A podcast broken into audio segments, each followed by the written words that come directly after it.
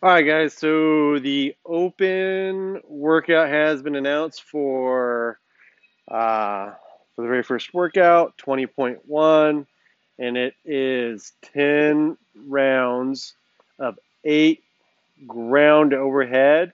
So ground overhead means that you can clean and jerk or you can snatch, whichever you want. You can switch it in and out, whatever you feel more comfortable with, calm with.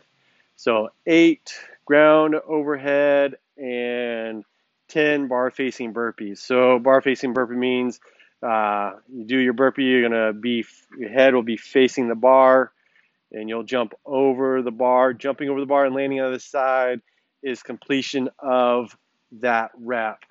So you get that 10th rep, come up, and you still have to jump over that bar for that rep to count. There is a 15-minute cap. 15-minute cap, so that means if there's 10 rounds, you have to do your rounds basically in 1 minute, 30 seconds.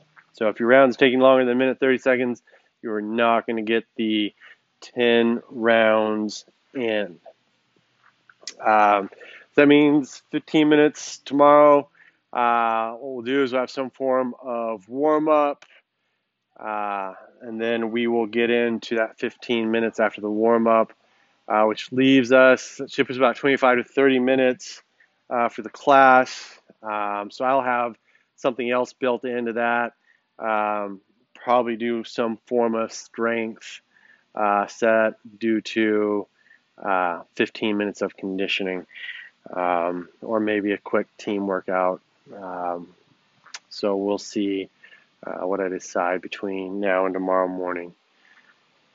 Anyways, hope you guys have had a good week of training, and I look forward to seeing everybody tomorrow.